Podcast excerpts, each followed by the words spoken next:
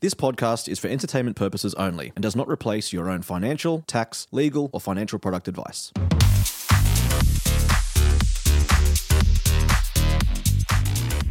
Welcome to Gen Z Money. I'm Glen James. Hey, if you're new to Gen Z Money, thanks for taking a listen. We're finding our feet with this podcast. We kind of did this off the back of My Millennial Money uh, to really target under 24s. So let us know in the Facebook group for My Millennial Money if you've got any suggestions about topics or content you want covered.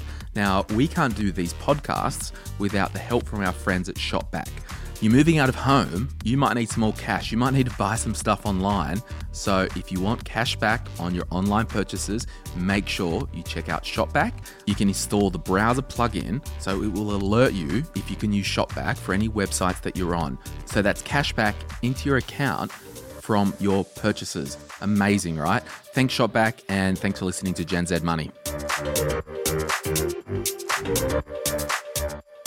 Hey guys, welcome to today's episode. If you are listening to this episode, I imagine that you are looking to move out of home soon. Congratulations, I'm very excited for you. This is a great move. I know for me, it was one of the best things I ever did. But before making such a huge change in your life, I think it's really important to have a good understanding of your finances and just have a good idea of the things that you need to look out for before making that move. So I'll share a bit of my story. So I moved out, I think I was around 21 when I moved out.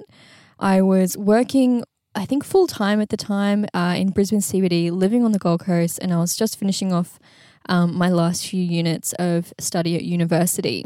I decided it was time to get out. I was sick of constantly traveling, working in finance. You have a lot of late nights, uh, late client appointments, or the boss keeping you back at till you know seven o'clock. And I found that I was always super, super grumpy on those days because I knew that I had to sit on the train for an hour and a half in order to get home. And I just wasn't having it. So I looked on flatmates.com. I decided to move into a share house. Best thing I've ever done. I found a really cute place just outside of the city with lots of restaurants and bars around.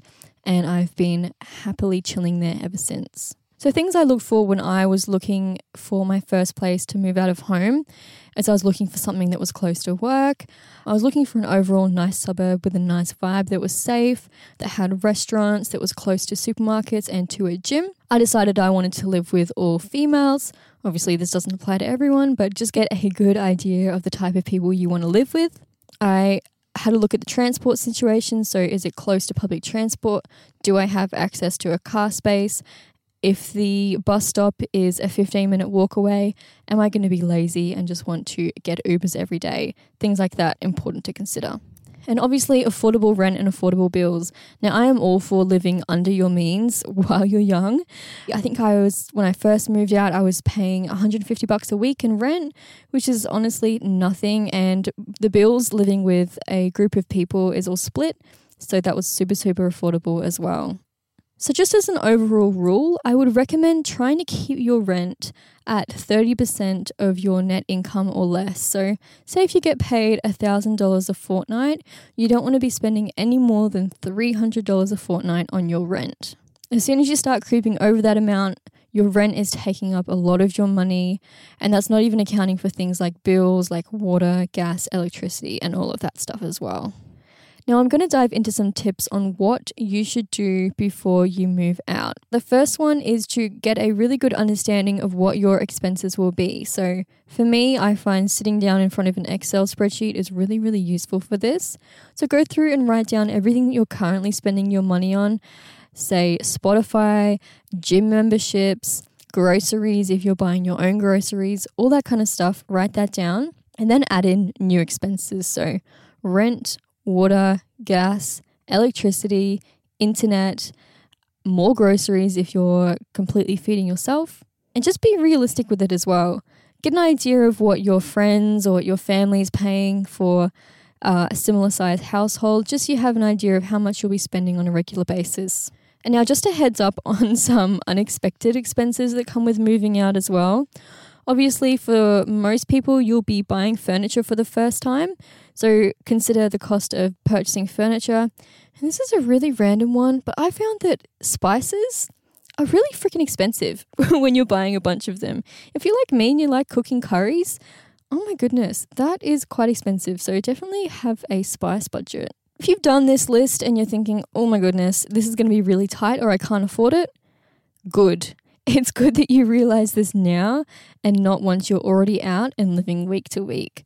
You might want to be looking at living somewhere cheaper. You might want to be looking at getting a better job, getting a bit more money, getting a bit more stable income. Whatever it is, make sure that you're in a position where you still have money left over to live once you've moved out. Now, I'm always of the opinion that savings is a bill as well.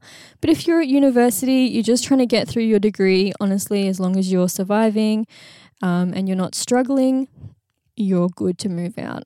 Now, speaking of living week to week, I think it is super, super important for everyone, and especially for someone moving out of home for the first time, to have an emergency fund.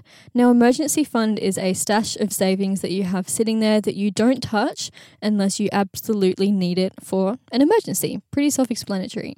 Now, after you've worked out all of your expenses, what I would generally advise is to work out what your three months worth of expenses will cost. That's how much you generally want to have in your emergency fund. If you can save that money now while you're living at home and your expenses are low, you're doing yourself a massive favor. Just gives you that peace of mind to know that if something does go wrong, you're not going to be living out on the street or you're not going to be even worse, moving back home with your parents. Another tip is to open a bills account. I honestly don't know how I lived without a bills account before moving out of home, but I guess I didn't really have that many bills. That's probably why. But I would open a separate account on your online banking just for bills. And now that you know exactly how much it costs you to live because you've sat down and you've worked that out, you want to be transferring that amount, that monthly amount or that fortnightly amount, into your bills account each pay. So I get paid fortnightly. I know exactly how much it costs me to live every fortnight, including things like car registration, which I've just divided up over 26, over 26 fortnights. And I have that go into my bills account each pay. This is the account that I set up all my direct debits from. And honestly, it feels like once that money's been sent into my bills account, that money is no longer mine. That money belongs to Origin Energy. That money belongs to TPG Internet. It ain't mine anymore, and I'm not going to spend it. Another tip is often easier said than done, of course, but that is to have a stable job if you can. It's so much easier to move out of home and budget and make sure you've got enough to pay your bills if you're getting paid the same amount every week. It can be really, really tempting to just get it out the way and move out of home. But if you're having one week where you're getting 35 hours a week and the next week you're getting five hours a week, just you obviously have to go into this being aware that there might be a bit, of anxiety there. So, to avoid any major financial stress, you might want to have a look at your employment situation beforehand. If not, you just got to be smart with it. The next thing I want to talk about is budgeting. Personally, budgeting is not for me. I know it works for a lot of people, just depending on your personality, on on how you how you want to run things. But for me, I've never really got into budgets. I feel like I'm like restricting myself. So what I have is I just have my transaction account, my everyday account. Then I have my savings account and my bills account. I just put the amount of bills into my bills account each fortnight. I put my set amount of savings to my savings account each fortnight, and I just live on what's left. But if you want a bit more structure than that, I know Glen, who runs My Millennial Money, has a awesome spending plan that you can check out. You could also check out a few budgeting apps to ease yourself into it. In the past, I've used Money Brilliant and I've used Pocketbook. They were both great apps if you're just wanting to get into having some kind of system that can show you how much you're spending and where that money is going. Another thing you should do before moving out of home, if possible, is to pay down any debts you may have. If you have an outstanding balance on your credit card or if you've got a small car loan left over, if you can frantically and aggressively pay down that debt while you're still living at home without these extra expenses, you're going to be doing yourself, again, a massive favor. Just pay that debt down as much as possible so you don't have the bank hanging anything over your head on weeks that are tougher than the next. It's so much more freeing and it's such a weight off your shoulders if you don't have anyone uh, hanging a debt over your head. You don't owe anyone anything once you've moved out of home. You can just focus on saving, paying your bills, and living your best life. Now, one of the last tips I would have would be to start collecting furniture and kitchen utensils while you're still living at home. Instead of being in a mad rush and trying to buy everything on your first day out of home and typically overspending, it's awesome if you can keep a lookout for items now while you're still living at home. So for me, I knew that I was going to be moving out in the next few months. So I was kind of keeping my eye open on Facebook Marketplace, Gumtree, for anyone that was getting rid of a bunch of stuff. And I found just that. I found a guy who owned an Airbnb and he was selling that property, selling off that investment property. So he just had a house full of stuff that was very, very lightly used, and he was selling off the entire contents of his kitchen for 30 bucks. So I got plates, pots and pans, cutlery, uh, utensils. I got a toaster, a blender, all of that for $30. And I didn't move out for a few months after that, but I just stored it in the garage. And when it did come to moving out, that was one less thing I had to worry about, and that was one less thing I had to spend money on.